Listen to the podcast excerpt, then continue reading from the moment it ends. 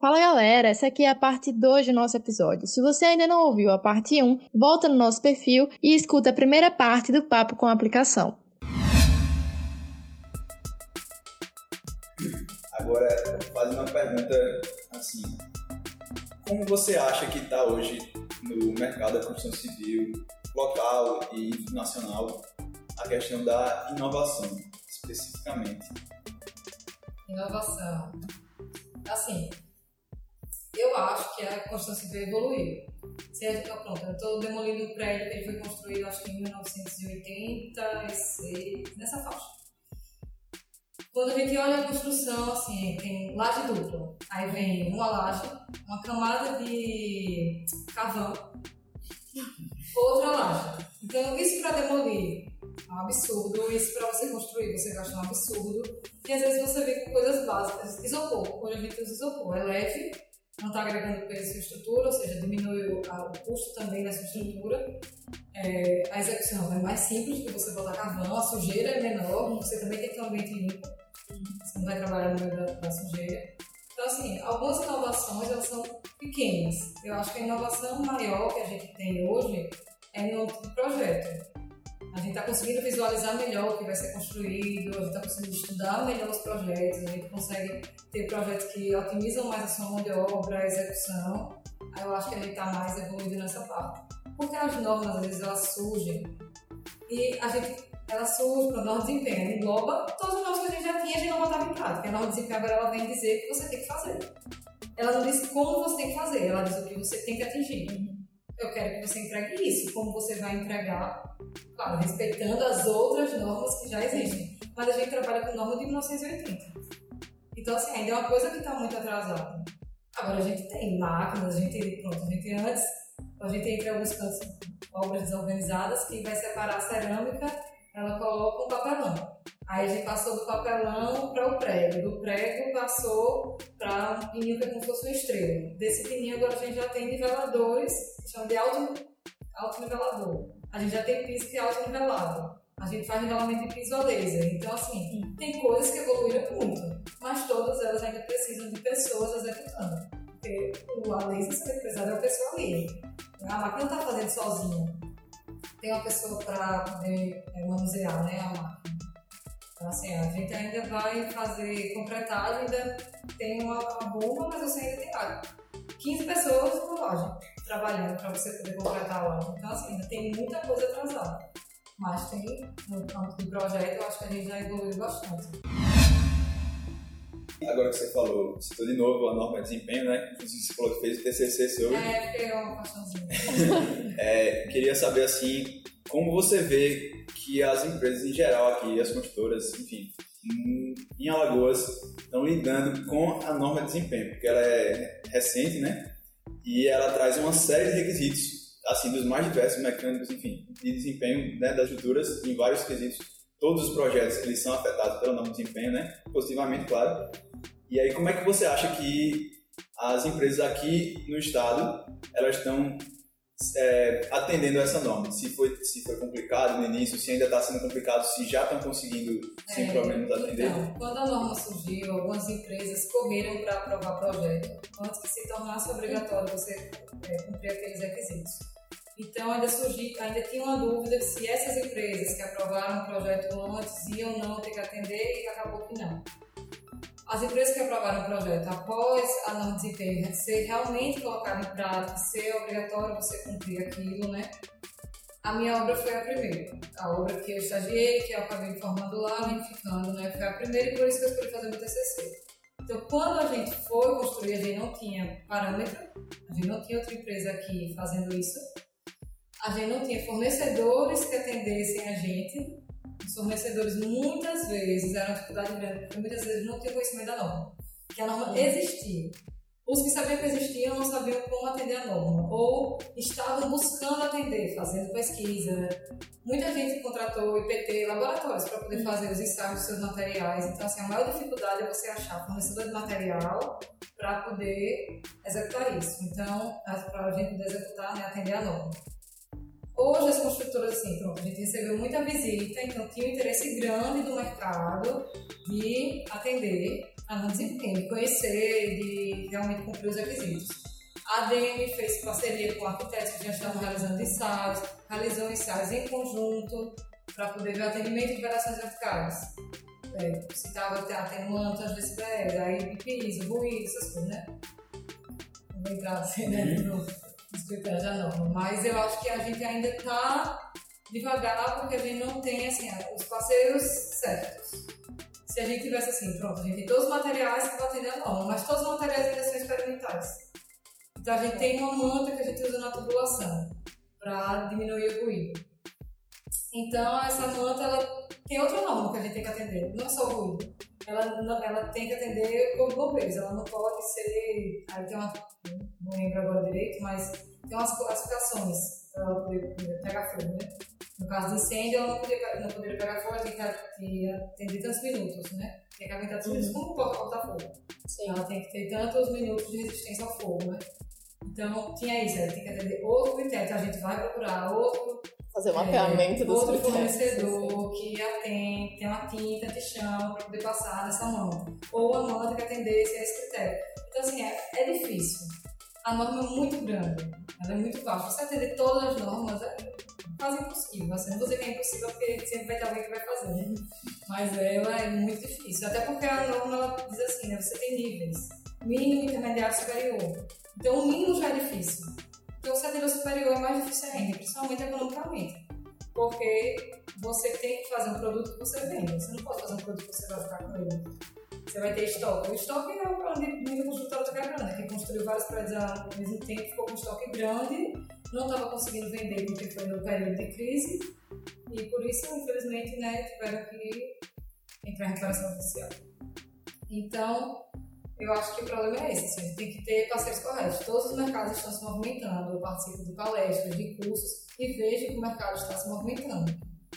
E está mais fácil do que em 2015, quando a gente começou a construir o prédio, mas já vai ser mais fácil para esse próximo empreendimento, mas ainda não é a coisa mais fácil. Mas a gente já tem, o Recife tem um laboratório bom, que faz ensaios, já ajuda. A gente já tem conhecimento melhor, porque já fez um prédio nisso, então já ajuda, a gente já sabe o que tem que procurar. É tudo, é simulação, projeto, é compra de material, é determinação de cor, tudo assim, é, são detalhes. É, então, Laís, agora eu queria fazer uma pergunta que talvez seja um pouquinho polêmica, que também não, não vou pedir para você falar do seu salário, mas eu queria, assim, a sua opinião, a sua visão, com a experiência que você tem no mercado, enfim, você, certamente você tem contato, você conversa né, com outros profissionais, acerca do salário médio dos gestores de obras aqui em Alagoas. Certo. Isso tem até site, vou falar dados que são divulgados, né? É, tem site, inclusive, que divulga salário de todas as cidades, assim, das capitais, na verdade, né? Das capitais por estado. Então, em Maceió, a gente não tem o um menor salário médio, mas a gente também não tem nem de perto o maior. Mas o salário médio está entre 6 e 7 mil, o salário médio de um gestor de obra inicial, né? Depois que você evolui mais um pouco, aí fica entre 7 e 9.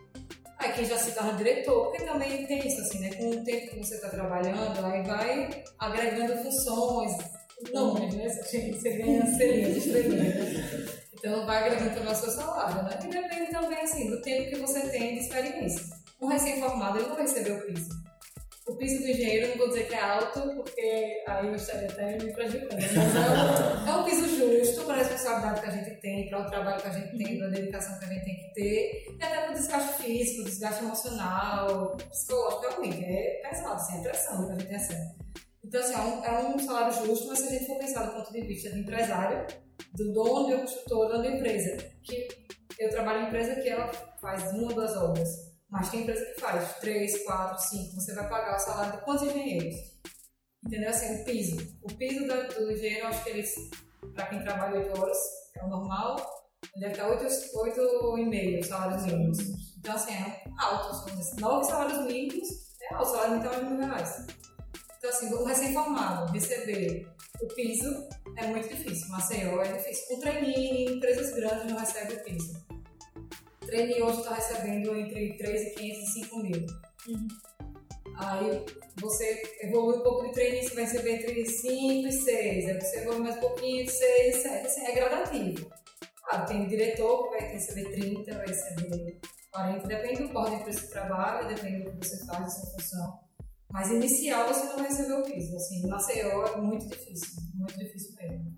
É uma, é uma falha até, eu acho assim, né, que isso tem que, a gente, a gente tem, a, pela lei, né, a gente pode receber trabalhar 4 horas ou a gente pode receber trabalhar 8 horas. Aliás, 6 horas e 8 horas. Aí tem uma diferença em salários mas é alto. A gente não tem categoria. Se a gente tivesse engenheiro júnior, engenheiro trainee, engenheiro sênior, esse é mais fácil do engenheiro ser contratado logo assim, entendeu? Sair da, da faculdade e ser contratado. Porque o problema é que a própria lei amarra um pouco isso, né? É a construtora confiar na pessoa e contratar a pessoa com um salário menor e que aquela pessoa não vai botar na justiça, ah, isso que a pessoa pode, né? se for pelo piso mesmo, o piso, infelizmente, assim, quem gosta é bom, mas é alto. Para o empresário é alto, né? É até interessante, porque quando eu entrei na faculdade, eu cheguei em casa e eu disse assim, eu nunca vou para o Open. Eu disse isso, eu, eu, passei vários semestres dizendo isso.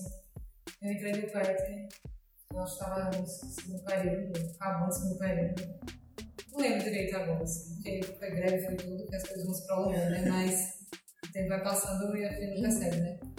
Mas o PET, ele me fez, assim, conhecer outras aulas. Então, conhecer, ah, eu quero, vou ver se eu vou gostar de dar aula. A gente tinha que dar aula de cálculo, de dar uma monitoria, a gente dava aula do PAESP, que era outra matéria, mas será que eu gosto daquilo? Aí a pessoa vai testando outras coisas. Então, assim, às vezes a gente entra na faculdade, ah, eu entrei engenharia, tem que ser gestor de obra.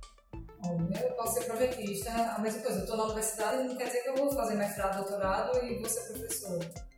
É uma, a engenharia é muito ampla. Tem engenheiro contratado hoje para setor de marketing, para setor de vendas, uhum. porque ele é bom nisso. Então é um curso assim que ele traz muita oportunidade, então não é ser limitado. Eu gosto de obra, então assim, a minha área é obra.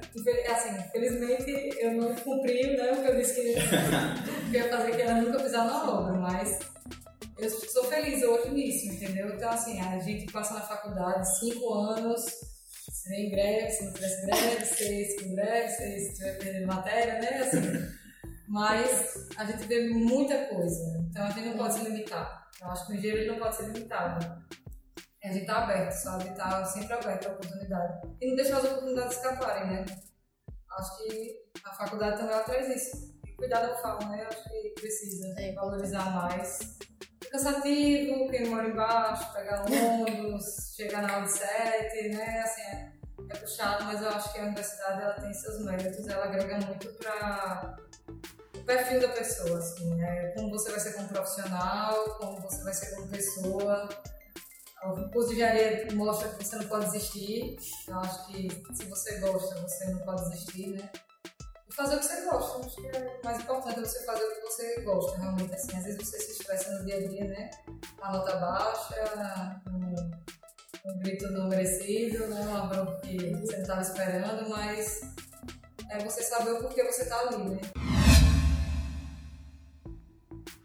Mas lembrando uma coisa que você falou no começo, é, você tinha falado da questão de, de que você se guiava por metas, que para ser tem que ser organizado e tal. E aí duas questões, tipo, a, quando foi que essa questão de trabalhar em uma obra passou a ser uma meta para você, se passou? E como foi essa transição de nunca vou pisar numa obra para vou estagiar numa obra? Ah, vou trabalhar. vou trabalhar numa obra. É, iniciou que eu disse que eu não queria pisar na obra, e aí eu tava assim, meu Deus, o que eu tô fazendo em engenharia? Eu tenho uma dúvida grande, né? Eu tenho uma dúvida, eu vou fazer engenharia ou vou fazer administração. Então, dizer, oxe, tão distinto, tão diferente, dois extremos. Você vai fazer engenharia, você vai fazer administração. Cursos até que são classificados diferentes, né? A administração não é um curso de exatas, apesar de você também ter que ter conhecimento, mas é um curso de exatas. E engenharia é.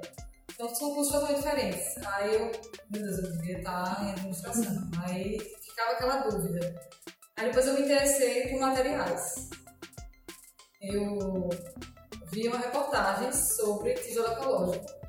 E eu conversando com o Tenório, Ele disse, lá, você devia fazer uma pesquisa nisso. Ele sempre traz essas coisas pra mim, né? Aí eu disse, tá, eu vou pesquisar. Eu pesquisei sobre, procurei um orientador, a pesquisa não deu muito certo.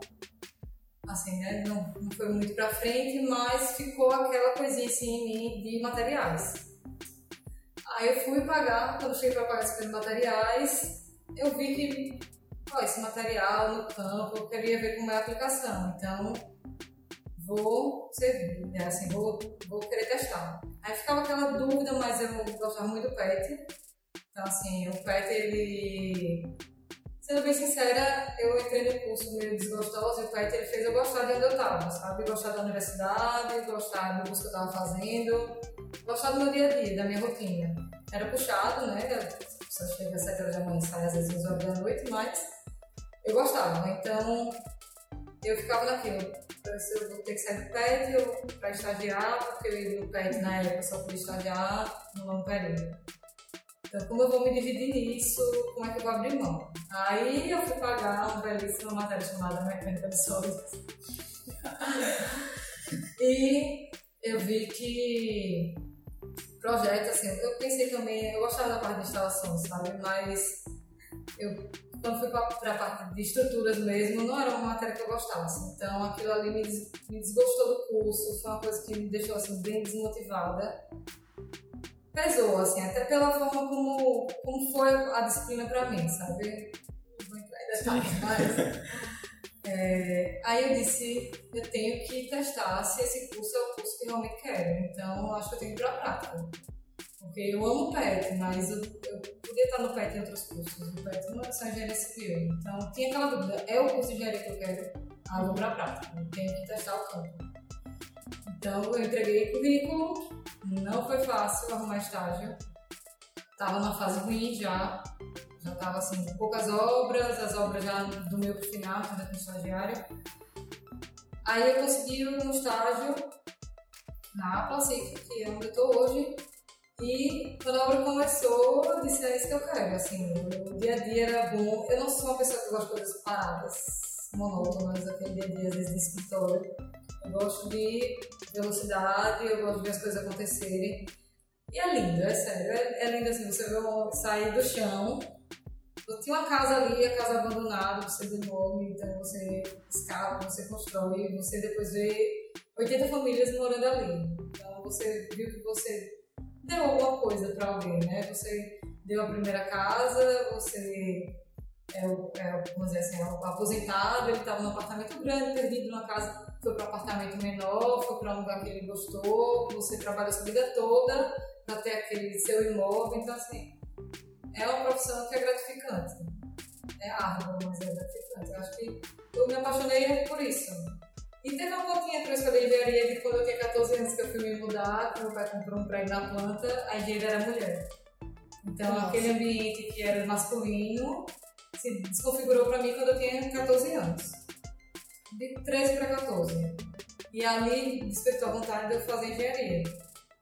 Então, quando eu me desmotivei do curso por causa de matérias da parte de estruturas, eu lembrei daquilo de quando eu era criança, entendeu? E sabia que tinha um motivo para eu estar ali. Então eu fui atrás para ver se era aquilo mesmo. E foi daí que se tornou uma meta de estar em obra. Que fica o recado de motivação para todos nós que ouvimos isso. Não, Muito é bom. porque o curso é pesado. O é, é assim. Muita gente que está de fora acha que a gente está cansado sem motivo, que a gente está estressado sem motivo, que a gente está triste sem motivo. Mas não é, é um curso puxado, é um curso assim, cansativo que você tem que buscar todo dia uma motivação. Aí, no meu caso, o PED trouxe isso para outras pessoas, o LCCV trazia isso para outras pessoas, o PIBIC trazia isso. Para outras pessoas, só o fato de estar dando uma monitoria trazia isso.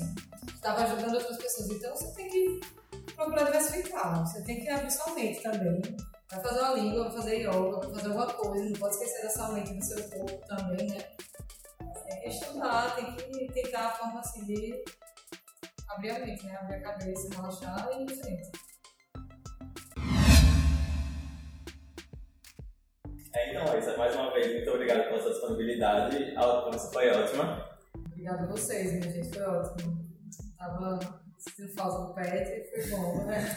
Cuidem do pet. Pode deixar. Estamos cuidando. Acho que a gente é, gosta muito quando a gente tem uma conversa de alguém que também já foi. E pra comparar assim como, como eram as épocas, né? É.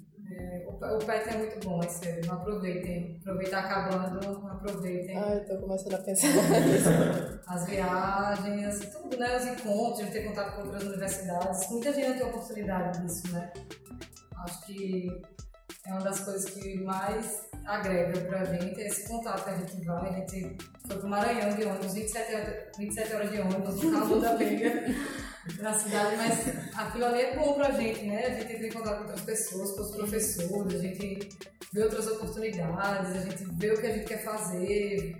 É ótimo, mas cuidem, cuidem, porque eu tenho ciúmes, é, que eu tenho carinho, verdade.